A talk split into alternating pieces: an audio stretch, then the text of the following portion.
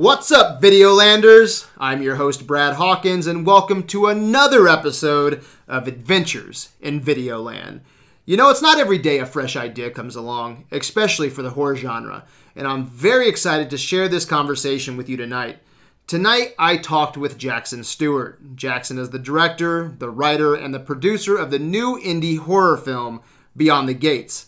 Beyond the Gates premiered at the Los Angeles Film Festival in July of this year to a sold out crowd and to some very positive reviews.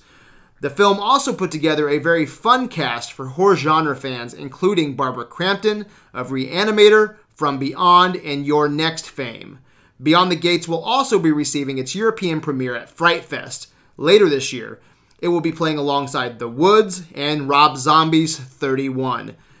Please welcome Jackson Stewart. All right, what's up, man? Welcome to Videoland. Hey, thank you for having me. Yeah, man. Uh, before we talk about your movie Beyond the Gates, uh, let's set the stage for our listeners. Uh, what's your top five horror films of all time? Uh, that's a good question. You know, I think it's it would probably go the original Texas Chainsaw Massacre. Uh, that's you know, I, I think that movie's untouchable. Um, it's it's like just the perfect example of right place, right time, everything in it. It's like even the stuff that's a little dodgy in it ends up kind of uh, supporting the movie in an odd way. You know, it's I, I it's hard to explain, but it's like this sort of dingy uh, quality of that movie really goes a long way, which um, I don't feel like they've really been able to match in any of the other movies they've they've done in that series. Even though I've liked a couple of the other entries, but yeah, uh, that's number one for sure. Then Phantasm, that's you know incredible. I love the original. I, I just cannot get enough of it. Um, what else? Uh, Reanimator would be way up there. I think that movie just balances tone perfectly, and it's you know got three excellent performances from Barbara Crampton, Bruce Abbott, and Jeffrey Combs. None of which you know step on the other's toes, and it's just such a masterpiece. It's scary. It's hilarious. You know. Um, Christine, the Carpenter film would probably be on there. Man, and that's a very underrated John Carpenter film, man. That movie's uh, just amazing. Yeah, it really is. It, I, I'm kind of. I feel like people are starting to talk about it a little bit more now, which is nice. But it was so kind of just. I, I feel like it was just very uh, disregarded for a lot of times, where it's like people would talk about you know Halloween or The Thing, and you know a couple other ones here and there. But Christine almost never got the love that it deserved, and I'm I'm glad people are kind of uh, coming around on it. Um, and I'm trying to think of what else would be on there. I know I, I know I sent you something, and I'm spacing what the other one that was now. Uh, oh yeah, The Vanishing. I think yeah, we, oh, we discussed Vanishing. The Vanishing for a few minutes. Yeah. Yeah, because yeah, The Vanishing is uh, I don't know if you've if you've ever seen that. Yeah, for sure. Oh, cool. Yeah, it's um, you know, I, I sort of watched it incorrectly because I, I saw the remake first, which okay. was a mistake, and then I I saw the original, and I was like, I saw the remake, I was like, wow, that was kind of bad. Like, I don't know why everyone was so obsessed about this. And then someone was like, no, you have to watch the you have to watch the, the Dutch version. It's oh yeah, for sure. I remember that movie affecting me as a kid. It's been years. It's probably been at least a decade since I've watched the original Vanishing. Uh, but that, that affected me as a kid. You know, there's uh, there's some great shots in that movie. Yeah, and it's also too. I think narratively, they do such a, a smart thing with it by having them reveal the the guy who kidnapped her so early in the movie. And I think there, if in most other films, it's like they'd save that for the third act or you know way down the line and you know the movie would ultimately devolve into like okay is he going to kill the guy or not? And you know it ends up going into such a a unique uh, territory by having it be like no he's basically complicit with what this guy's doing because he's so he just has to know the truth and find out what happened to his lady and uh, it, it's weird too because the first time I was watching it, I was like, I don't want this guy to do this, but I'm rooting for him to go along with the guy because I have to know what happened. Yeah, yeah.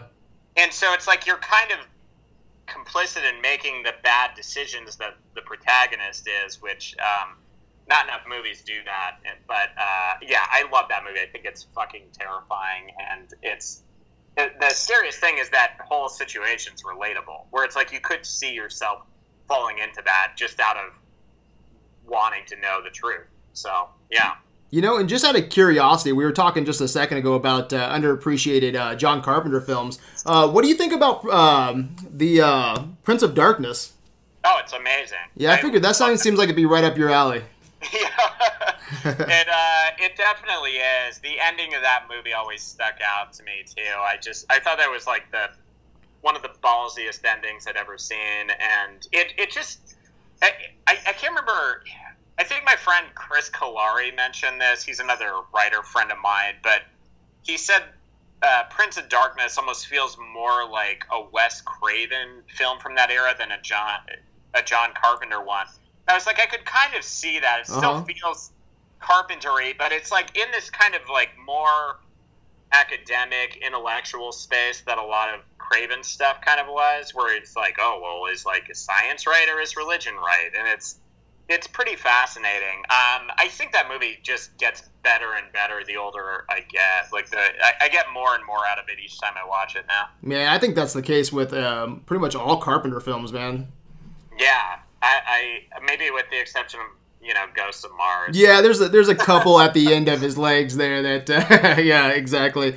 Um, he, go he didn't have too many like he didn't really have too many misses in in the whole you know his whole filmography. It's like there's a couple that you know I don't think hit quite as hard, but there's only a couple like real duds in there. Yeah, I agree.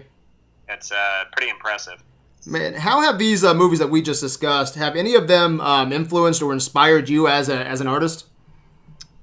You know, yeah, I think uh, the the big one is, is certainly Phantasm. I've just always been so blown away with what that movie was able to accomplish, especially them, you know, not having the hugest budget in the world. It uh, it, it just it, it was so fascinating to me that you know you're able to take all these different kind of surreal elements, put them into the same movie, have it all make sense, and not feel too busy, and um, you know, be able to do stuff like go into another dimension and, uh, you know, like have people get killed and return. And there's all sorts of just amazing stuff about the first one that I'm, I'm completely into. And, you know, I, I, I like aspects of, of each of the sequels, but I, for me, the, the original is just untouchable. I, I don't think, um, anything can rival that. Uh, and it's also too, um, there there's just the the big thing that I took away from that movie was just like the family dynamic and you know between Jody and Mike that I I tried to put somewhat of a spin on, but using in uh, Beyond the Gates, which you know when you get it when everyone gets to see it, they'll find that out. That's awesome, um, and I think that adventure horror element's really coming back in a big way. You know.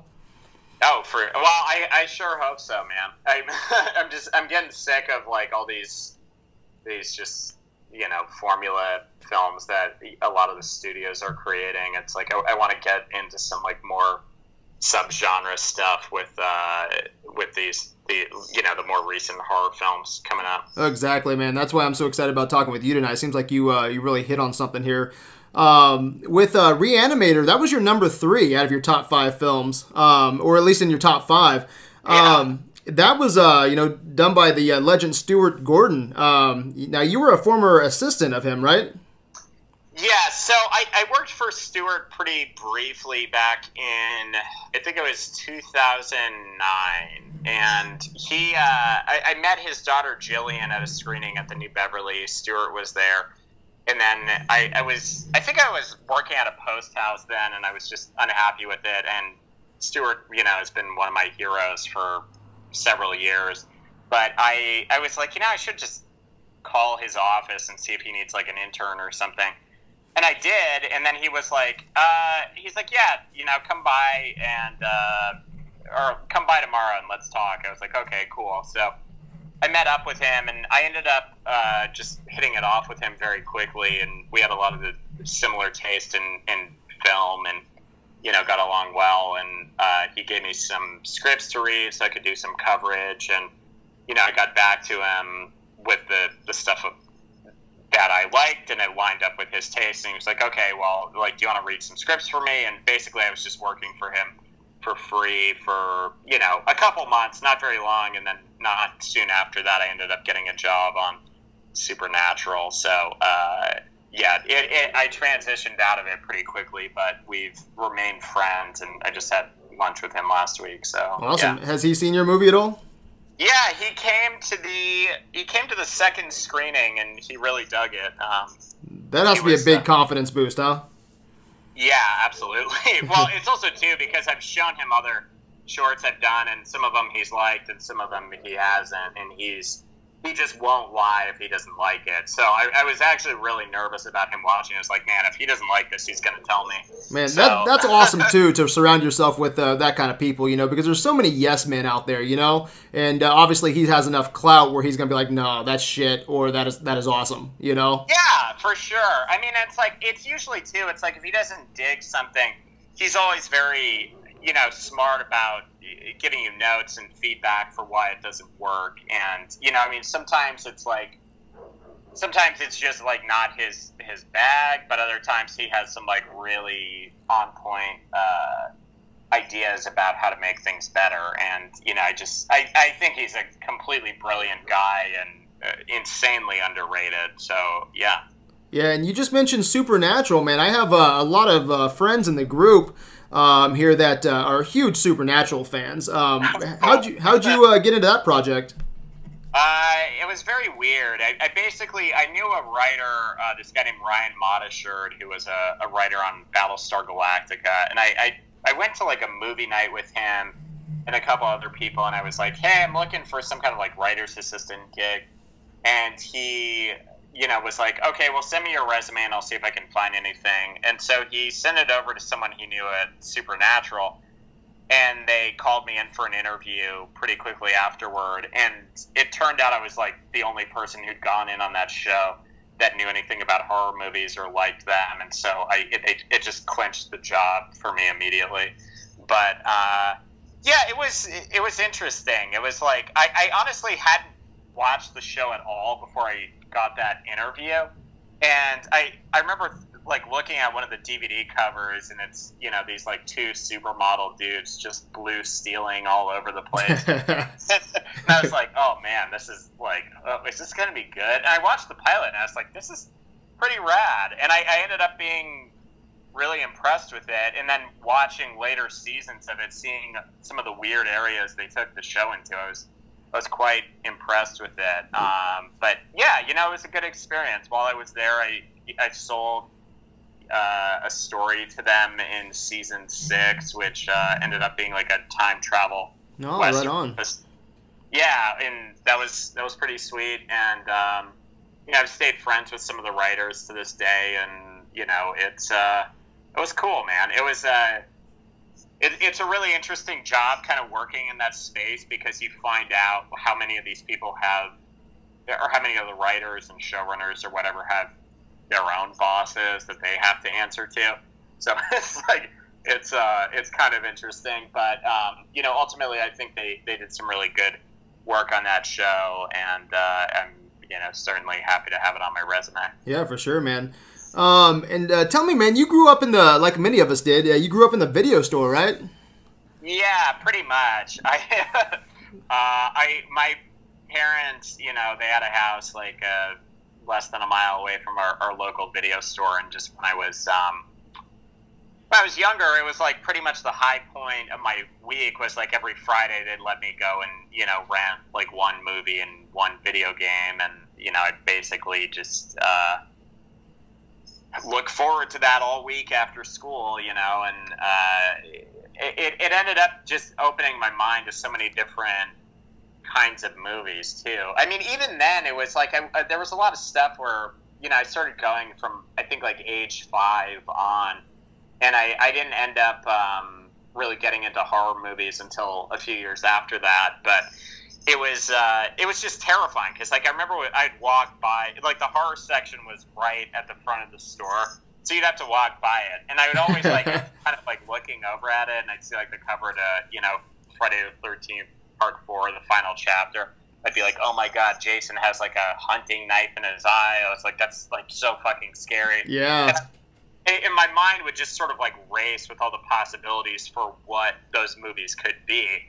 And I think when you're at that age, it's like they're just so much more powerful in your mind than they are into your adulthood because you, you just have you have more of a grasp of how these movies these are you know movies and they're you know these people aren't really getting killed but you know like when you're when you're like eight or nine or whatever and seeing it it's like that shit is just insane you're just like they filmed this and therefore that could really happen area you're like jason's like probably like waiting in my house to murder me and you know it's uh, it's pretty interesting. But yeah, I had a lot of had a lot of good experiences in the video store. I worked in one for a couple years in my late teens and early twenties, and um, you know ended up being exposed to just some insane stuff there. Like I saw, you know, a bunch of Monte Hellman movies, a bunch of Scorsese flicks, you know, some stuff like Virgin Spring, and you know, all, all kinds of stuff that I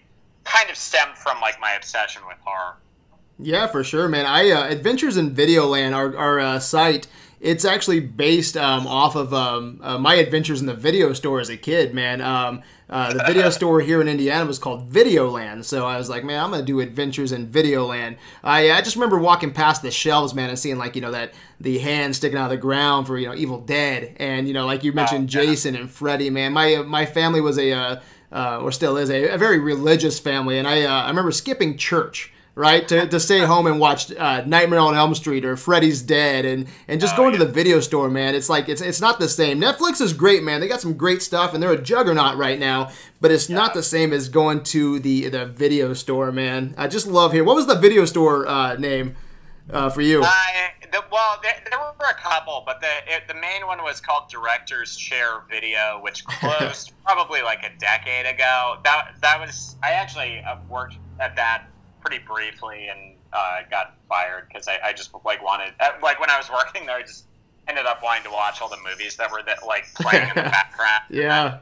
We were not cool with that apparently, but uh, later on, I ended up working at like uh, a Hollywood Video up in Eugene, Oregon. That had it had like the largest library of um, uh, of movies like in the United States or something crazy. They just they had an insane number. It was like twenty thousand. I mean, it was specific to Hollywood Video, not like the largest in the country. But yeah, they had they just had a massive library, and I ended up seeing some some really weird shit when I was working there.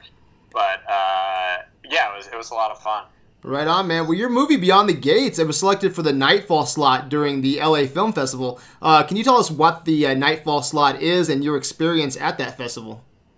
Uh, yeah, absolutely. So it was. It's basically like the Nightfall Award, as they have each of these categories at that festival for you know whatever the. It's. I think they had like forty-four move feature films there total that premiered, and you know there's like six horror movies. That's under the Nightfall category, and then they have like, you know, a drama section, a comedy section, and you know, a, a couple other ones. I think there was like five or six total. But uh, basically, I was in the horror section, and it's you know selected uh, by this this jury team, and it's it was the one of the producers on It Follows one of the producers on uh, A Girl Walks Home Alone at Night and an acquisitions guy over at Paramount. And uh, yeah, I mean, basically, it was like we ended up getting the award for that. I didn't prepare at all because, like, I just it wasn't even a possibility that we were going to win. Like, I basically just showed up to it, like if you look at pictures of it, like I'm wearing a crappy Atari shirt, I haven't and take a shower, and um, I just look like complete crap, basically. But I, uh, you know, I, I ended up going in there just to see some of my other friends that I bonded with uh, that had gotten movies into the festival.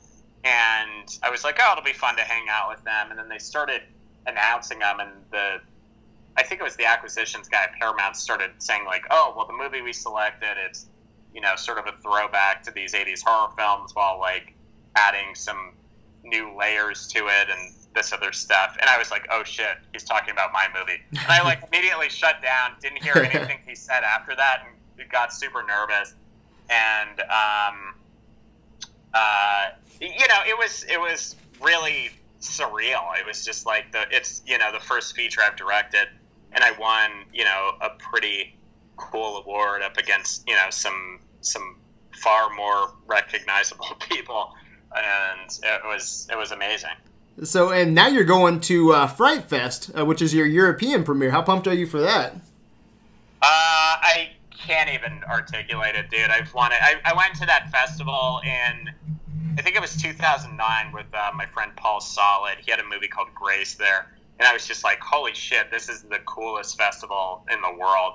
Because I mean, everyone in there is just like a hardcore horror fan, and they're just so into the movies, and if they don't like it, they'll fucking boo it, and if they do, they'll you know cheer and you know just go crazy, and they'll they'll love you forever. It's like it was so so fun uh, just seeing other movies there, and I I love the three uh, programmers who run it: Ian Rattray, Alan Jones, and and Paul McEvoy. Um, and yeah, I mean, it's just it's a really cool festival. It's like if you look at their lineup in recent years, it's like there's each year it's they end up playing stuff that becomes like cult movies over time, and uh, they just have excellent taste and just they're amazing. That's awesome, man. Um, now that we've teased you enough here, man, let's jump into like really getting into Beyond the Gates. Um, I love the idea and just the plot of this. I haven't been able to see your movie yet, man. I can't wait. Um, but uh, I, I love the plot. Can you tell our listeners about Beyond the Gates and what this movie's about? Yeah, so I mean, basically, the movie opens with uh, these or well, I shouldn't say it opens, but the movie is about these two estranged brothers who have um, their father's gone missing in recent months, and they assume he's dead because he had a, a big drinking problem. They return to their their video store that they grew up in, where it was basically the family business to um, liquidate it.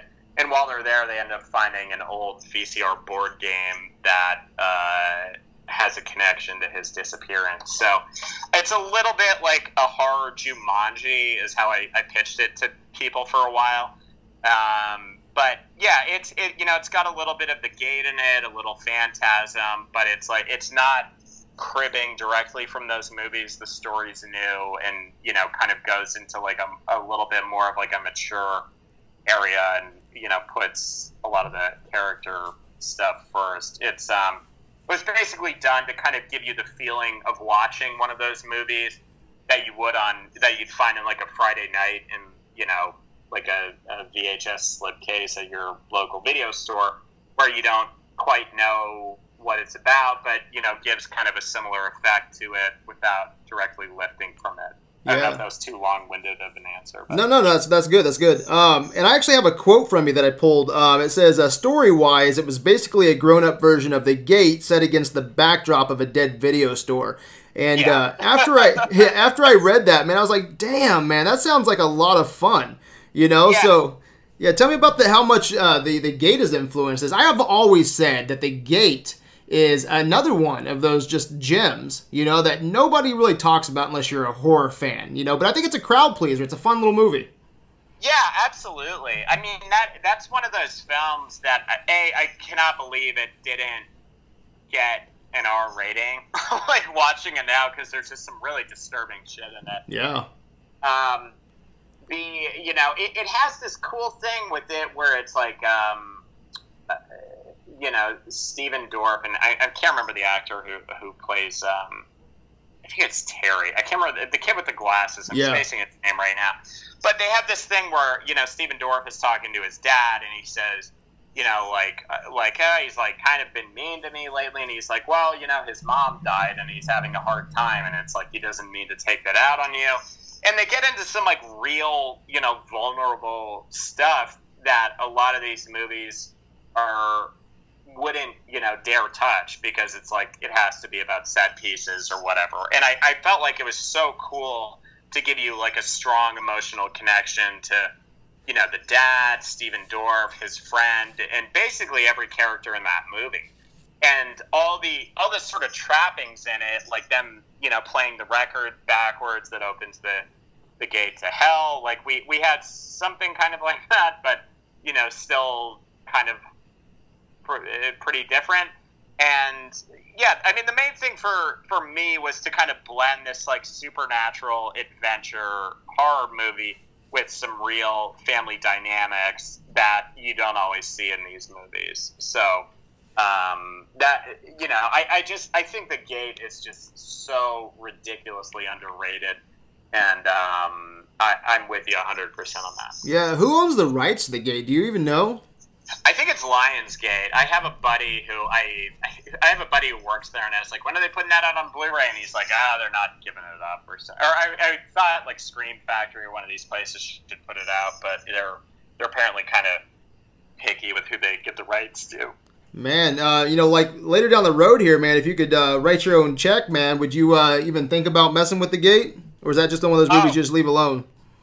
You know, maybe if, if it could be like a, you know a kind of stealth sequel or something, I, I would probably do it. I I think uh, I think there's a lot of stuff where it's a little more interesting now that we've all been seeing these movies for decades at this point to kind of honor the mythology of those movies and then maybe tell a new story around it using that versus just ditching everything and you know going ahead I mean, there, there's certainly a lot of movies where I feel like no matter what you do, you're probably gonna just do a disservice to whatever it is. At, like Texas Chainsaw Massacre, oh, for yeah. me, kind of feels like that. Where you know, I mean, uh, like maybe the the new one will be awesome, and I'll, I'll be totally wrong about that. But um, you know, it's just it, it feels like the original's a perfect movie, and it's like you're only going to kind of get diminishing returns from from that, and I mean, Jaws is kind of the same way, where you're like, how are you going to top that movie? you know. Um, but yeah, I mean, The Gate is certainly something where it's like I feel like you could do another installment of, and I, you know, I, I would love to do something like that. Uh, it's yeah, so I hope I hope that answered it. Yeah, yeah, for sure. Um, so why did you choose to tell this story beyond the gates? Um, is it supernatural horror your favorite subgenre? You have like you know phantasm in there. We've talked a little bit about the gate. Yeah. So you know, I mean, it was mainly it was a few different things. Like the the big one was I wanted to make a contained horror movie for a long time that was sort of in the vein of like Phantasm or The Gate or The Beyond and you know, House by the Cemetery and some of these other movies that I would just watch obsessively, kind of like out of my own selfish desires to see another movie like that. Um, but it, it was just one of these things where I felt like there was a big hole in that that subgenre where it's like I just had not seen anyone really even like make an attempt with those types of movies and you know like 20 years. Like i honestly i can't really think of like the last adventure horror movie that uh, you know has been made uh, outside of the 1980s so uh, you know that, that was a big thing and there was a lot of thematic ideas about alcoholism addiction and transcending the father that i'd had kind of spinning in my head for a few years where i was like god it'd be really cool to find some some way to put these in a horror movie, and I just never quite had the right engine. It would always just feel like it was sort of a generic haunted house thing, or you know, it was just like too well-worn territory. And um, you know, I ended up meeting Steve Scarlata, who was one of the producers on Jodorowsky's Dune, and we we hit it off immediately, and we're like, okay, well let's let's go get coffee because we uh, we met at like a friend's birthday party or something, and Steve and I just started talking about our different projects that no one else in the world was interested in.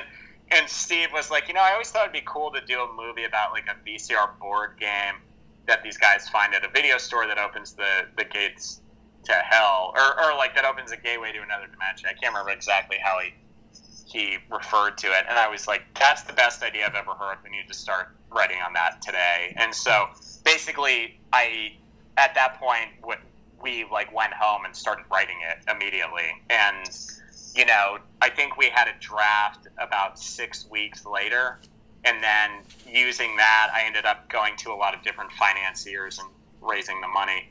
Um, but we ended up just writing on it pretty much nonstop, even through production. You know, it was it was just like we never really, in a weird way, it's like we kind of like never really finished it. We did, you know, probably like sixteen drafts or, or you know something like that, but. Um, we were still just tweaking it constantly, and then even into reshoots, it was like we, we ended up you know reshooting a scene later on, and you know tweaked a few things to um, better adhere to the movie. So yeah.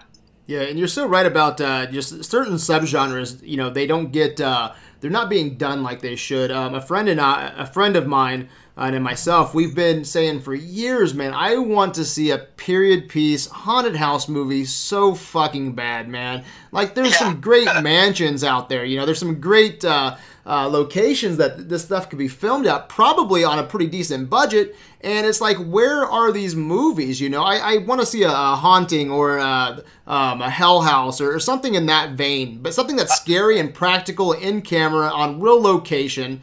Um, and not to badmouth anybody's movie, but I wasn't a big fan of uh, Crimson Peak. Um, uh, uh, you know, I, I, still haven't seen it yet, but I, have heard that from a few people. Yeah, and it's just because like I want. I mean, yeah, they built this place, but it looked like. I mean, there's so many camera effects and everything in this. Like, there's so many real locations that we could go to to, to film this yeah. epic movie. It's like, man, I want a haunted house movie so bad, man. Yeah, me too, dude. It, it's you know, I think it's. I think maybe we might turn I'm hoping that'll be like the next big trend is using you know some of these more gothic like castles or what have you that they, I just feel like we haven't seen one of the I mean like honestly the last one I can think of that had something like that was maybe like Night of the Demons you yeah, know right? that, I think that's like a set but um Actually, you know what? Castle Freak, even though it's technically not a haunted house movie, it had one of those kinds of locations. But um, yeah, I, am with you 100%. There's just, it, that's such a cool genre, and I feel like no one taps into it now. Maybe, I, like, I, I, don't quite know why. I think, I think it might be because Liam Neeson's uh, The Haunting. I think that really screwed yeah. it for us. yeah, guess, uh, maybe people just turned on it after They're like, that. fuck this subgenre for like two decades. yeah, maybe maybe someone will will bring it back. I'm not sure who, but yeah, I'm, I'm with you 100%. Well, what influenced the title Beyond the Gates? It was a couple things. It was initially Steve. Um, I we did, when we started, we just started calling it VCR board game. That was obvious, like that was obviously never going to be the title, but we're like, whatever. We just need to start working on it. We'll throw that on until we think of something better. I was gonna say the financiers were probably like, uh, "What are we gonna fucking call this?" Yeah, well, I think it didn't last very long. I think it was like once we had a draft, we'd come up with the title. But it was um, Steve came up with the name uh, Beyond the Nightmare because I, I'd been talking about the Beyond a lot. And then there's, you know, the VCR board game Nightmare. So he was like, oh, we should just combine those two. And I was like, eh, I was like, it still felt a little off to me. And then I got I just had the Beyond and the Gate in my head, and I was like, let's just call it Beyond the Gates. I was like, it's it's exactly what it is. Like, just we'll we'll lean into it, and yeah. then you know, if people get it, cool. And it's also it just sounded like a cool title. No, it's fucking badass title, man. And it, it's like that's not used. That's not. That surprises me, man. That's a great title. It's, it, it's crazy. You know, I think there's like one. There, I think there's there's a Wishmaster movie. I think it's called like Wishmaster Three, and it's called it's like Wishmaster Three Beyond the Gates of Hell or uh-huh. something. But apart from that, and then there's like another one that's called like Beyond the Gates, but it's like a religious film or something from like 2005. Wow. But um, or I, it's something in Africa. I can't really. Or no, no, no. It's called Beyond the Gates of Splendor, I think. But anyway, um, totally totally different. But yeah i was really shocked no one had used that title because i just heard it and i was like that is such a fucking awesome title. Oh yeah for sure. And this is your first feature film correct? You said that earlier? Yes sir. So did everything turn out like you envisioned it? Yeah you know i mean for the most part it's always weird watching this stuff because you end up um, it, it, it's just bizarre. It's like you end up being there for every second in every decision of it. So, you know, at first it's like you're kind of like making decisions very piecemeal throughout throughout it, where you're like, okay, like oh, this is a little off, or like you know, like get you know, put a little more energy into this, or like you're a little more angry, or whatever. You know, just like minor directorial things with actors or you know affects people where you're like more blood blah blah blah blah blah you know just there's a lot of small stuff like that where you're almost acting like a janitor just trying to clean the thing up to your vision you know Yeah, yeah. but um, but yeah i mean for the most part i'd say it came out like 75 80% of what i had in my head you know it it always ends up being like when you're shooting this stuff there's stuff you just can't get or run out of time or, or what have you. And, you know, especially when you're doing something on a budget, it's, uh, you, you really have to have a solid plan going in. And with me, like I spent, you know, probably six months in, in pre-production working on it and talking to the effects people, finding like the perfect locations because you, you really can't afford – this stuff. It's like if you don't if you don't have the money, you need the time in order to do it properly. So knowing that, I was like, I have to start looking for this stuff now, get everything as right as I can, and then you know go into it guns blazing. But um, Now, was Yeah. all this on location in LA then?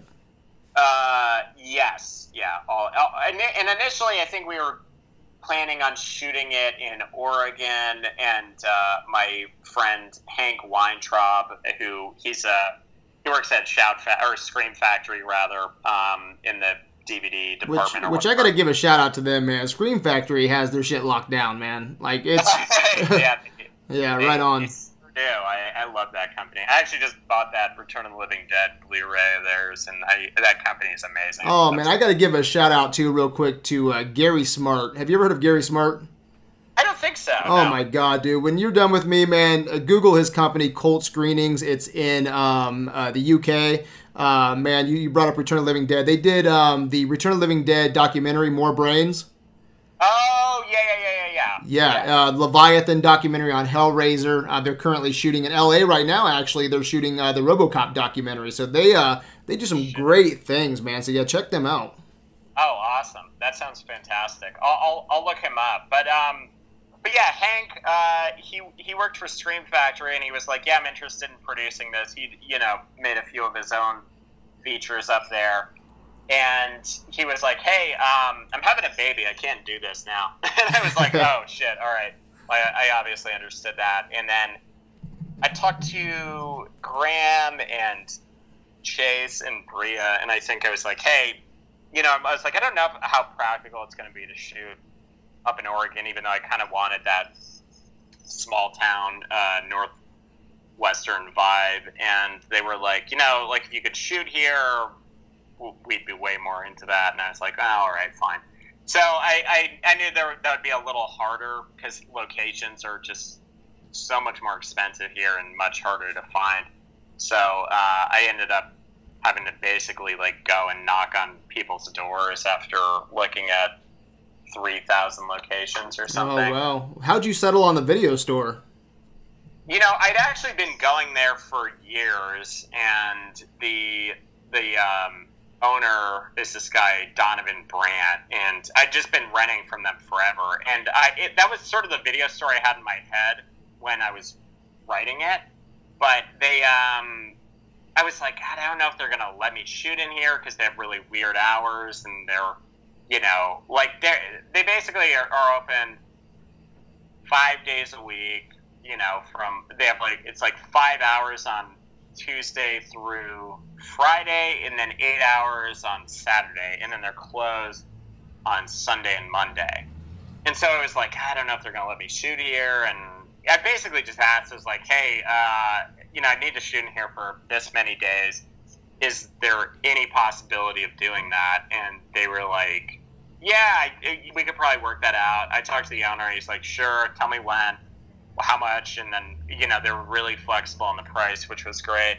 But it just helped being like a loyal customer to these people because they knew I wasn't just some dickhead coming in there, you know, getting ready to like ruin all their stuff. So, That's hilarious, man. yeah, um, but yeah, I mean, loyalty goes a long way with this stuff. So you know, I was I was really happy I uh, I, I got that location, and you know, the store's still in operations. It's a really cool place. I highly recommend anyone so in when, the Los Angeles area check it out. when you go beyond the gates, what did you use there? I mean, um, for uh, set, um, God, or, or is this does this fall into trade secrets? No, it, I'll, I'll, I'll reveal it. It was just, it was, that was one of those things that was really tough because we basically, we were trying to find this basement in Los Angeles, which is an impossible task. Um, we, I spent so long looking for one, and I, I basically spent as long as I did looking for the house as I did looking for a basement. And it, it was at, least six months or something of just, you know, day in and day out effort. And you know, occasionally I'd get like a couple leads where someone be like, "Oh, I have one," or and then you'd go into it and the thing is like ten feet, you know, like on either side, and you're like, you can't stage an action scene in this. So um, basically, what happened was my line producer Nicole Flores, she recommended this uh, this like shooting space that they'd used in another movie. She was like, you know, if you bring a set builder in here they can probably pull it off, which that was really worrisome to me because I really wanted everything to just be as real as possible and avoid that that stuff, you know. But ultimately, it ended up working, which was nice. We had a guy come in and build the staircase, and you know, we kept the lights pretty low, so you can't totally tell it's not a real basement. But basically, I just wanted it to look kind of like the Beyond or The Fog or Fright Night or one of these movies. Oh, you uh, just mentioned my number one favorite movie of all time, Fright Night, my man.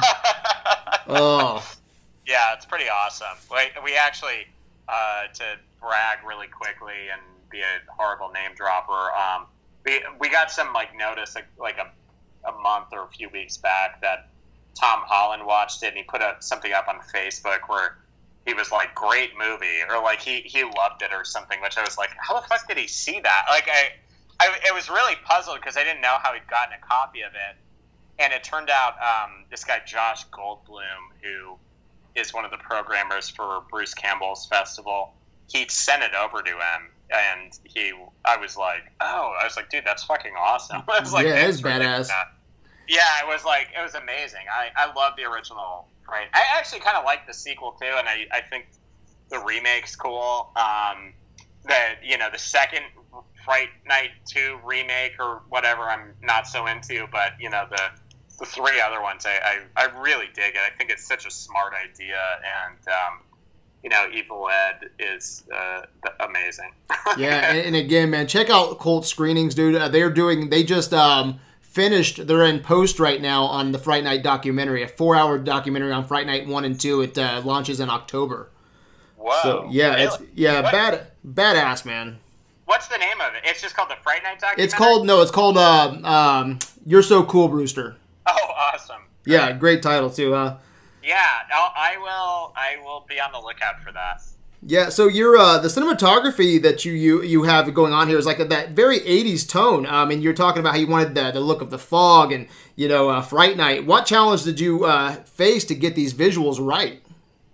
You know, it, it was it was weird because a lot of the lighting stuff. I mean, it, it more came down to stuff with the lighting in it, which, um, you know, we had like this really specific plan. Brian Sowell and I, he's the cinematographer, but we were like, we need to stick within the constraints of how those movies were made back then, and we can have like a few modern flourishes there, but like the the biggest or like the most baseline point we had was that it could not be treated as a joke no matter what. It's like stuff can end up being kind of funny or whatever if like the situation's right or like a character does something funny, but we didn't want to move into this sort of like spoof territory like a lot of uh, not a lot of, but some recent, you know, horror throwback movies have done where they're like, look how dumb the 80s were because this guy had a stupid haircut. Or, you know, like that stuff is just excruciating for me to sit through.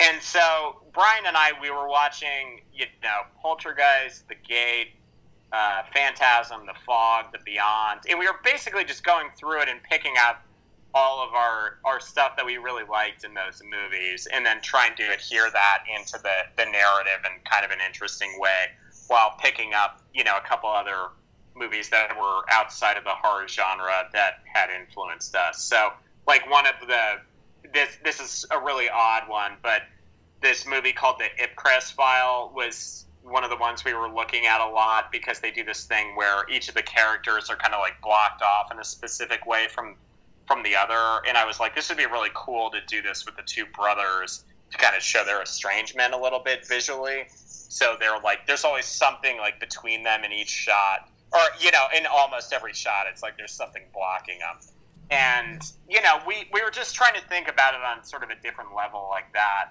And um, you know using those constraints is what kind of got the the result which I, I feel like is why people are, are responding to it oh for sure are all your effects in camera Yes. Um, I mean, there's there's a few like minor ones that you'd never notice. Like there's some ones of like you know the game piece like moving across the board where we'd have to use a green stick, which is basically like a VFX thing where you know someone can roto it out in um, in post, but it's not very much different from what was done in the '80s. You know. Um, those those are really the only ones. Like not, all the gore is exactly what was on set, we were like, re- I just refused to ever do any CGI blood or anything like that. It just it looks horrible every time. Yeah, and I hope um, you stick with that, it, man, because uh, it, yeah, it's so it's so bad. I remember watching, um, I think it was Island of the Dead, George A. Romero's um, uh, last uh, outing, and I, I, heard him talking about you know squibs blowing up on set and you know when squibs blow up you know you you have you know the uh, the all the the fake blood on the actors. And if the shoot didn't go right then you had to clean them up. And it just you know takes you you know more hours more days to complete your project. And I'm like yeah but oh my god it's so worth it because there's so much fake CG you know that's that's there in fake blood. And and I'm like man let's get back to the squibs you know yeah, well, I mean, the thing too is, it's like, yeah, it's a huge pain in the ass to do that on set because it's like, oh, if, if you know, like if you're shooting someone in the face with blood, and they have a white shirt on, that doesn't totally hit them in the right way.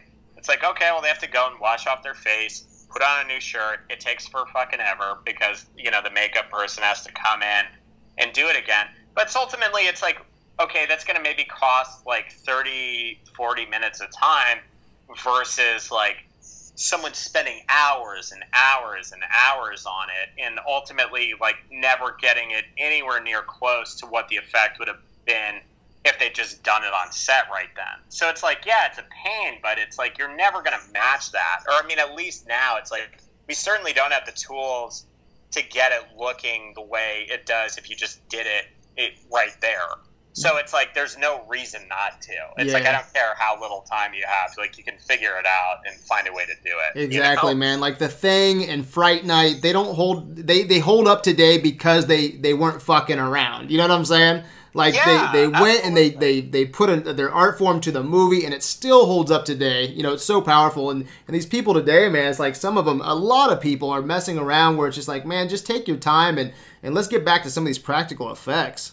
Well, it's also too, you know, I, a, a buddy of mine would say this, but it's like a bad practical effect will still look a hundred times better than like most of the good CG ones I've seen. You know, it's like I can't think of a good CG blood effect I've ever witnessed. No, no. like, and it's like even if it's something you know like, you know, like gore horror, which is this like shot on video movie from you know, like the mid '90s, where it's like it's all practical effects. It's like, yeah, the, the effects don't look amazing, but it's like it's still way fucking cooler than something like you know, uh, like the Thing remake from you know 2011, oh, where yeah. like where it's just like like what are you guys doing, dude? Yeah, like, no shit, man. It's like if you're gonna use uh, you know digital effects, you know, then use it as a tool. And, and don't use it to create your whole fucking world, you know? Oh, absolutely. Use yeah, it as a tool.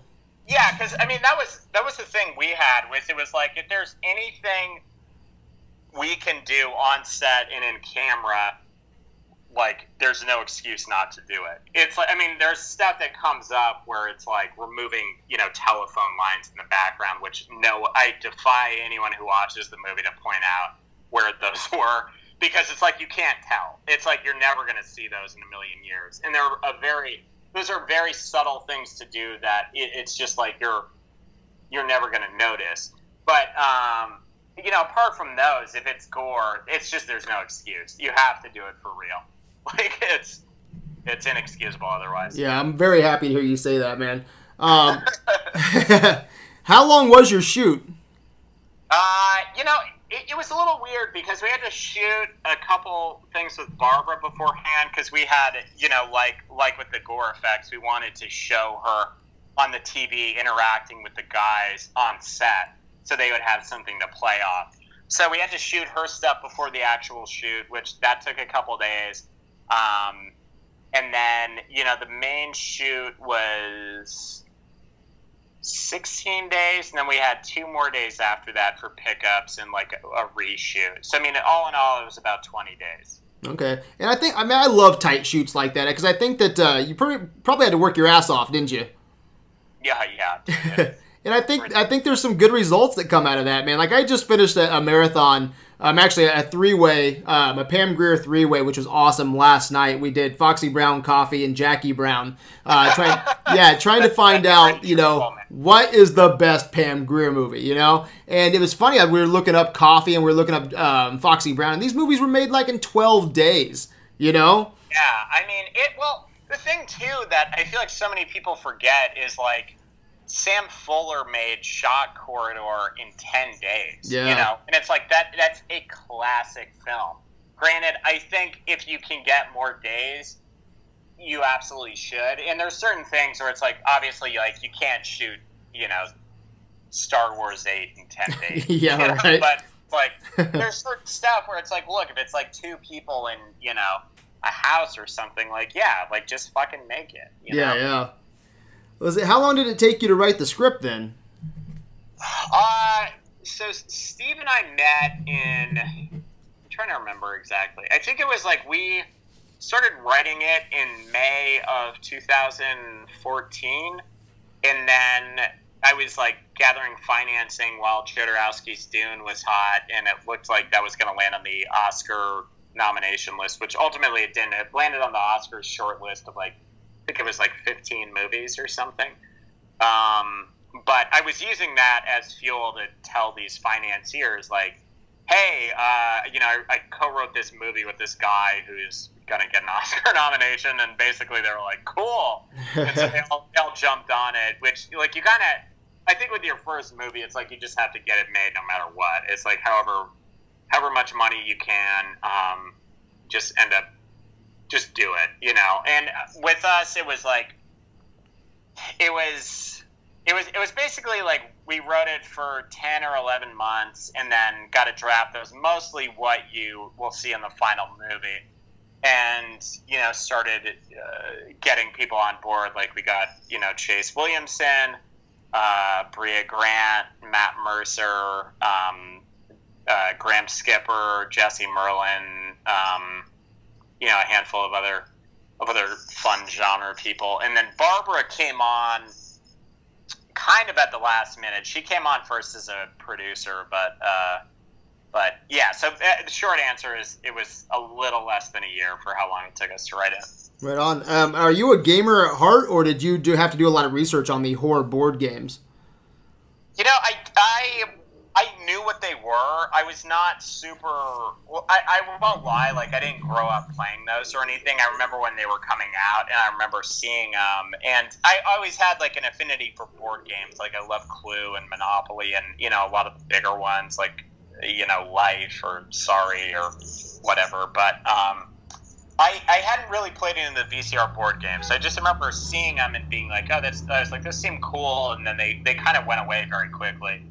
And Steve, on the other hand, was like much more into those. Uh, like he played them. Uh, he played like everyone he could get his hands on. Um, I was more into like the like horror video games. like you know Castlevania and Friday the Thirteenth for Nintendo and like Splatterhouse and stuff like that. Um, so yeah. And uh, Castlevania 2, um, did that? Ins- I, I read somewhere that that was a big inspiration.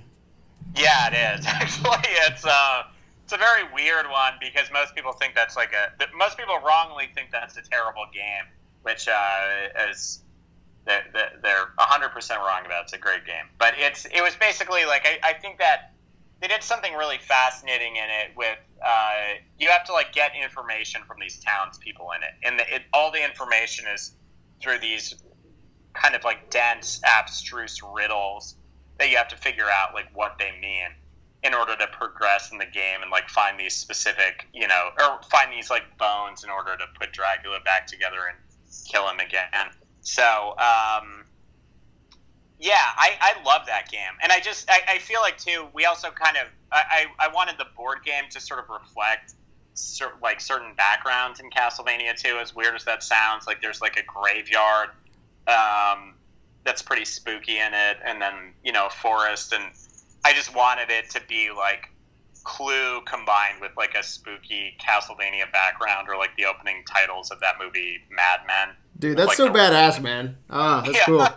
That's so cool. Um, so take us through your writing process, man. I'm so interested. Every time I talk to somebody, it's like everyone has different writing processes. You know, it's like, uh, are you the morning guy? You get up, you grab your coffee. Are you a night writer? I mean, t- tell us your process. It's a little weird. It's basically like I have a hard and fast rule that no matter what, I'll write every day. But it's also it's somewhat flexible. It's like I, I end up typically writing you know two to four hours a day, no matter what. Like even if it's Christmas or something, I'll, I'll find a couple hours to break away. But uh, you know, it's it's either like late morning or late afternoon normally, depending on if I have like meetings or something I have to do, or just other errands I need to get taken care of. Uh, but yeah, you know, and and the other thing too is like working with Steve when we were doing that. We were basically like meeting three times a week for you know five hours a day or so, and then we'd be like, okay, like each day we were like, all right, tomorrow we're just gonna go home and like I'm gonna work on this, you're gonna work on that, and then you know we'd meet up the day after that, see what we came up with, and you know just kind of bounce it back and forth between each other. Um, but yeah, I mean that that's basically it. It's like I just have like a rule of, of sticking to you know a handful of hours no matter what. And as far as like what time it happens, it's a little more loosey goosey as long as it gets done. With a co-writer and a few producers, how much of your own personality made it into the the shooting script? Uh, I, I mean, I, I, I don't want to sound egotistical, but I, I feel like a pretty good amount. You know, this is this is one of these movies where uh, we watched it with uh, Dave Bruckner, who's one of the directors of VHS and uh, Southbound, and um, my buddy Alistair Legrand, who did this movie, The Diabolical, that that came out a little while ago. That's pretty cool, but. Um, they both were like, "Yeah, you really come through with this movie." And I, the stuff I always like is where you can watch it and feel like the the a sense of authorship over it. You know, I'm not as into this stuff where it's like it feels like sort of interchangeable or like there's no voice to it. Like the, you know, as weird as it sounds, there's guys like Curtis Hanson and you know Don Siegel and some of these dudes who are you know from kind of a different era um, or, or a different style of filmmaking anyway but it's like you still feel their stamps on those movies and you know same goes with a guy like william friedkin or scorsese or sam raimi or carpenter you know and there's there's a lot of other directors where i think they'll make good movies but you don't feel their you know, like you don't feel their dna on it Yeah, yeah. so, um, so I mean, I always just wanted to be one of these people that's like it feels like whatever stuff you watch from me, it's like you can tell it came from me. Yeah, that's right on. Um, was there any last minute changes or scenes that you wish you could have filmed, but you just didn't have the time, or you had to change it for budget reasons, or whatever? You know, not really, because I, I mean, there there was sort of a motif we had with uh, these like kind of God's eye view things we were going to do for each time.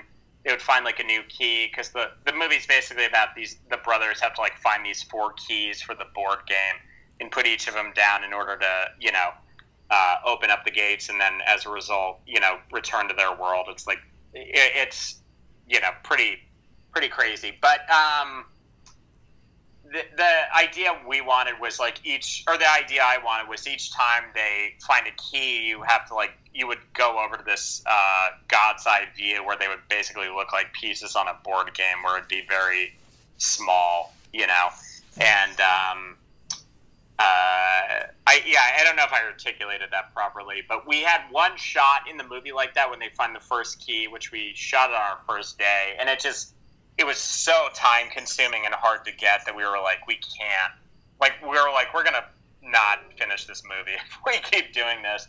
So we ended up, we got the one shot in there, which I think is cool. I wish we'd gotten three or four more like that, but uh, you know, ultimately, it's like I don't, I don't think. Um, apart from like a handful of shots, I wish I'd grabbed. There, there isn't too much else I, I, I miss in it.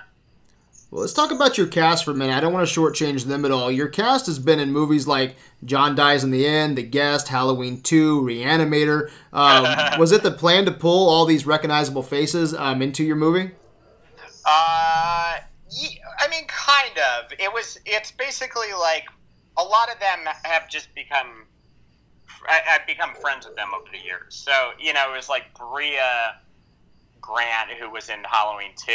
I remember just going and seeing that movie in the theaters, and then seeing her in it, and I was like, oh, it's like this. I was like, this girl seems really cool, and then I like I just thought she was a good actor, and then I ended up meeting her not long after that, a couple months later, and um, you know, she just became a friend, and I ended up basically writing the role for her. And you know, same thing with Chase Williamson, just because he he's like an awesome friend and uh, like an amazing actor, and I just feel like he he brings so much thought and uh, personality into the role. And you know, I, I honestly couldn't picture anyone else playing that that character besides him. But you know, I mean, it, it's I guess in in a subconscious way, maybe it's deliberate, but it's also too. It's like if Chase had never been in a movie, and I I'd known him and known what he was capable of. I would have cast him anyway. So it's it's um it's sort of I guess it's a mixture of, of both. But it ended up being really cool to have you know guys that were in uh, you know John dies at the end. Um, uh, Halloween 2, Reanimator, The Signal, and, you know. Uh, the Signal, man, is another underrated film. Oh yeah, The Signal's awesome. I, I love that movie. well, how did you get Barbara Crampton in your first feature? Um, so it, she, it, it's kind of similar to that, but she basically, I met her at a, a reading a, or a performance of Reanimator the musical where she was just in the audience and she started following me on Twitter or something that week, really randomly, which I, I don't know why she did that, but it was cool. And I was like, oh, hey, we follow each other on Twitter. And she was like, oh, hey, and like gave me a big hug. And then we just ended up bonding really quickly for some reason. And I guess she just liked me. And, you know, as we were putting the movie together, uh, I ended up asking her to come on as a producer and she she'd been interested in that for a little while and I was like hey well you know this thing's about to go. Do you want to come on and take a crack at it? And she was like yeah absolutely. And so um, she read the script and basically we had another actor that we filmed her role with originally which didn't end up working out. Uh, I'm, I'm not going to name who it was and was certainly no fault of theirs. It just you know the footage didn't turn out the way I wanted it to. But um, Barbara, that, that actor became unavailable, and I asked Barbara. I was like, or I, I rather I had the thought. I was like, you know, Barbara's sort of the perfect connective tissue between this movie and like the '80s supernatural films that's referencing. Oh yeah, and, for I sure. mean, especially like From Beyond. It's like we basically completely rip off the lighting scheme from the end of that movie uh, in the end of our movie. So um, you know, I basically just asked her, and she she agreed, and you know, I think she did a phenomenal job with it, and it's it's pretty different from a lot of the other roles you've seen her in. She's very menacing and evil. There's like no there's no kindness whatsoever in uh, her character. Yeah, I love some of the references too. Like I was reading an interview with Barbara, and she said that uh, you had her reference Black Sunday and Black Narcissus. Uh, did these two references impact any of the scenes? Yeah, well, a little bit. I mean, it was it was more like I wanted her. I, I wanted the the VCR game to basically be what the '80s version of a throwback would be. So my natural go to for that was like Mario Bava's Black Sunday. It's one of my favorite movies, and I was thinking, I was like, well, what would their version of it be? And I was like, you know, it'd probably be like some kind of like Barbara Steele type host, and it just as soon as that idea happened in my head, it like, you know, it informed the board game and a bunch of other stuff. But um, I mean, it wasn't quite in that order, but it was basically like we I had the idea of doing a Black Sunday themed board game, and it, as far as her characters, she was watching, you know, Barbara Steele and um, uh, Sister Ruth in Black Narcissus, which um, is a really cool Powell and Pressburger Yeah, movie. I'm actually working on a marathon here very soon where we're going to be watching Red Shoes, uh, The Life and Death of Colonel Blimp, A Matter of Life and Death, which is f- fucking awesome. Yeah, Oh, so it was really cool to hear you, uh, you know, say uh, let's reference Black Narcissus. Yeah, yeah, absolutely. I mean, it's um, it's such an awesome movie too. But it, it uh, yeah. So I mean, I had her watch that to kind of get in that headspace a little bit. But it was also too like while we were filming, I I wanted to keep her as far away from watching the VCR game stuff because I feel like a lot of the hosts in those, it's like they're so over the top. Oh yeah, and I was like, I want to make sure it's like menacing and scary, and that she approached it from a point of almost being like a queen commanding her subjects, you know. And uh, that that was the main idea there, and she she really brought a lot of gravitas to it that I think a younger actress probably would not have been able to. yeah. I'm I'm probably most excited for that. I can't wait to see that, man. I think that's going to be fantastic. Um, I love the Thank post. you. Yeah, no problem, man. I love the posters for this movie too. How much uh, input did you have on the design?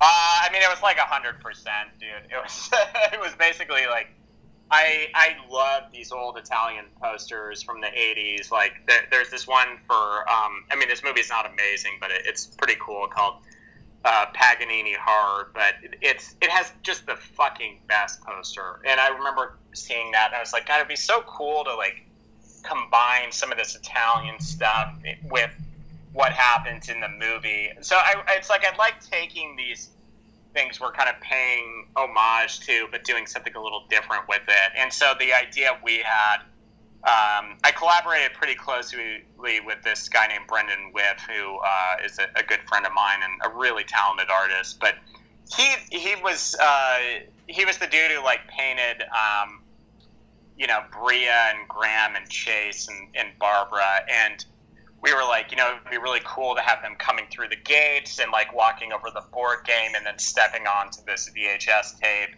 and, uh, you know, have Barbara on the TV, like watching over them, like in sort of like a godlike presence.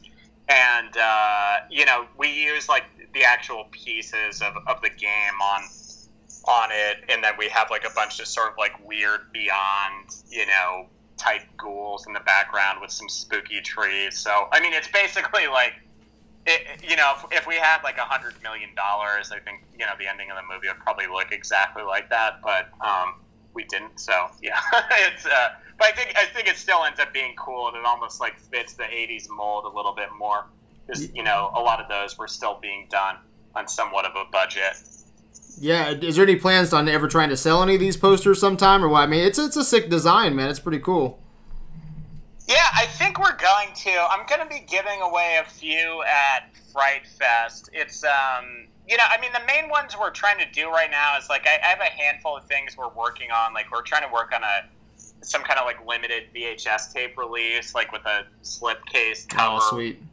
Yeah, and then um, we talked about maybe trying to do the board game and filming some new stuff with Barbara for that, so you could actually play it at home. And then trying to think if there was, and then we wanted to do these sort of like older like reaction figures with you know uh, Graham Chase and, and Brea, and you know have Barbara on the TV or something. But um, yeah, we definitely want to do the posters too. I I should probably just you know set up a printing press and start selling those because like the reaction we've gotten to those has just been insane. Like I cannot believe how into that people have been. Yeah, well, what are some other dream projects that you have, man? Is there going to be a sequel to this? Um, what's going on in the future for you? Yeah, you know, so I mean, right now, I it's funny you mentioned a sequel. I actually do have one that I, I wrote a draft of that Steve helped me with the uh, the story on, but it's basically like the it, it, takes sort of like a Temple of Doom type of thing with it, where it, it very quickly like throws you off the axis of what the previous movie was, okay. and then um, kind of abandons a lot of the familiarities of that but it would be uh, the what the little bit I can give away is like all the surviving people from the original would be back in it, and Chase would uh, his character John would end up becoming the protagonist pretty early on in the movie. So um, it would be him and a new female character as they go on a new adventure. So it, it would it'd almost be like a little bit more in the vein of um, the Beyond or some of these Fulci movies where it's like a guy and a girl, you know, going on some some trying to solve some type of mystery. So Excellent. Yeah. So is that what you're currently on, or is that so? You said that's finished. Uh, is that just like a first draft? Uh, yeah, I've got a, I've got a draft of that, and then we're gonna see how this movie does, and if we can do another one of those. And then the there's another one I have right now called The Day After Halloween, which would be sort of like uh, so, sort of a riff on slasher movies. So basically pick up from what would happen to the final girl after she's killed, like a Michael Myers or a Jason Voorhees or one of these guys, and examining her psychological space and what that does to her after the movie. And it ends up being somewhat of a, you know, dark half Dr. Jekyll and Mr. Hyde story, which uh, there's there's not enough evil twin movies. Also, I, I true. You're a big fan of Dark Half, right? Yeah, oh, I love that movie. I almost put that on my, my top five, which uh, I feel like I probably would have been skewered by some people if I did that. But I've, I've, I've, watched that movie so many times, and I, I just think it's absolutely genius. That actually is another one that if I had the chance to do an adaptation of that, I absolutely would because it's. Um, I feel like with a lot of stuff that's like based on books, it's not quite the same as as like remaking a classic, and I also feel like you. Um, they missed kind of an, or I don't want to say they missed, but I feel like it'd be really interesting to have a version of that where in the book it's basically like George Stark and um, Thad Beaumont are they're not identical twins. Like they look very similar, but they're they're two different guys. You know, one of them's blonde and the other has dark hair, and it's basically like one has recessive features and the other doesn't. And I've always thought it was like, God, it'd be so awesome if they had that movie and there were like it, like if they made the dark half with you know Michael Rooker playing George Stark and you know um, Timothy Hutton playing Thad Beaumont, it could have been. Um, I think it, that would have been really cool too. I think Timothy Hutton does an amazing job. Um, but I, you know, I just I, I'd like to see something like that where it's like the person almost looks exactly like them, but just a little off. Um, yeah, that's my that would that would that's probably like my dream project though. Right on. And someone who's so close to the horror genre as yourself, uh, where do you think the future of horror is heading? Uh, you know, it, it's we're into sort of a weird spot right now um, because it's like uh, it, it's like we're, we're I don't know how to put it, but it's like there's not a big movement happening right now. And it feels like every, you know, seven to ten years, it'll be like, okay, well, here's like the teen sort of, you know, self referential meta slasher movies of the 90s. And then there's the torture porn movies. And then there's, you know, the found footage stuff. And recently, it doesn't feel like we have any kind of movement toward any of that. So I'm actually really curious what the next kind of big thing is going to be. It's like I, I don't feel like um, I thought for a minute it was maybe going to be like home invasion movies because of You're Next and, and the Guest, or not the Guest, sorry, You're Next and um, the Purge and uh, a few of these other movies. But ultimately, it feels like that kind of fizzled out, and then. Um, yeah, I don't know. I, I'm gonna be curious. Whoever cracks it, I'm sure is gonna make a lot of money. Yeah, I want someone to just ha- start having fun again with horror. You know, it seems like um, torture porn's not my thing. You know, I just get sick of uh, j- just to be evil for evil's sake. You know, um, Yeah. I don't know. I just want I want to get back to having fun, and that's where um, you know um, someone showed me your uh, you know Beyond the Gates. I'm like, man, this looks like a fucking blast, man. Would you would you even consider this a crowd pleaser? I mean, when you're trying to write, um, something I've always been interested in is when you're sitting there trying to write, are you are you into jump scares, or are you trying to, to gauge what the audience is going to feel there and trying to trying to move the audience, or I mean, how do you how do you approach that? You know, I mean, it's sort of it's weird because on this movie, Steve and I were were really specific about wanting it to catch you off guard in a lot of ways. So we were like, we were both. A lot of people were against this, including some of my producers, but I'm I'm ultimately glad we stuck with it. But you know, we don't open the movie with like a big scare or whatever, or like someone dying, you know, in the first, you know, minute and a half of it. Because it was like, I want to start it like a real movie and then get into, you know, this crazy VCR stuff and then basically build it into something where you're, you don't quite know what to expect. So, like, when the gory stuff happens, it's shocking. And I, I basically just wanted it to, I wanted everything to have a purpose in it and that was the easiest. It, it, was. It's never for me like doing set pieces. I'm not like, oh, I want to see someone, you know, get their leg blown off or whatever here, or like I want to see, you know, a bunch of like rats eat this guy's skull or something. Like I love watching that in movies, but I just feel like the story needs to have some purpose first in order for that to, um, in order for those things to be effective, because otherwise it's basically like you're just filling in a formula and it, people are not going to connect with it. Yeah, and uh, since again you're so close to the horror genre, is there any horror films that you've uh, seen recently that you're like, man, um, you got to check this out? Yeah, absolutely. You know, I, I think uh, Southbound is terrific. I don't know if you've seen that. Uh. What what is Southbound? It's uh, it's this uh, basically, it's like a I don't, I don't quite know how to pitch it, but it's sort of like an anthology film that takes place on this highway to hell. Oh it- wow! It shifts perspectives, but it's like Dave Bruckner did a segment, which is amazing. Pat Horvath, um, uh, Radio Silence, um, Roxanne Benjamin, and there's just you know a ton of really great people involved with it. But you know that was a movie that really impressed me. Uh, I think Starry Eyes is fantastic. I don't know if you've seen that. Uh, uh, God, I'm trying to think of what else. I'm, I'm sure I'm spacing a ton of them right now, but uh, those are like the two that kind of come to the the forefront for me, just right off the top of my head. And I mean, and there's also like I'm really looking forward to seeing the the new Blair Witch movie that uh, Simon Barrett and Adam Wingard did, and um, Alistair Legrand has a movie coming out called Clinical that I'm I'm really looking forward to seeing, and. Uh, yeah, apart from that, I can't really think of anything. Was there anything at the festival that uh, you want to you know uh, point us towards? Uh, that I watched at LA Film Festival. Yeah, anything that uh, caught your attention there? Uh, I'm ashamed to say this. I actually didn't end up seeing a single horror movie there because I was so busy with press Oh, I'm and sure.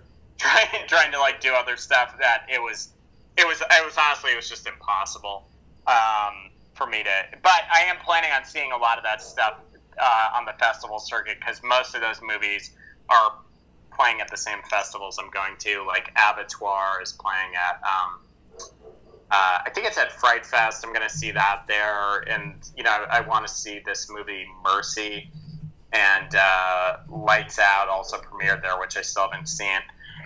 Um, yeah, I don't know. I think I think that's it. Well, that's great, man. And I want to, we'll end on this last question here, man. I don't want to take up all your time, but something I completely spaced, and I wanted to ask you about it, is um, your soundtrack, man. What did you, because I don't, I haven't heard any uh, music from this, man. So uh, did you guys go with like a, a synth score? Did you try to keep it more modern? What did you do with that? Well, we did a little bit of both. It, it- I mean, I don't want to say a little bit of both. It was a little. Based around synth, but we also have like a lot of strings in it. So Oh, it's sort of a blending of the two. And the big selling point with me was I, or I, I talked to a handful of composers about doing it, but uh, Wojciech Golczewski, who did the score to Late Phases and We Are Still Here, he told the thing that sold me on him instantly was he used to compose music for Commodore 64 games but he was like, "Hey, I want to incorporate some elements of these Commodore 64 games into the score in a subtle way." And I was like, "That's fucking perfect. That's Let's do it."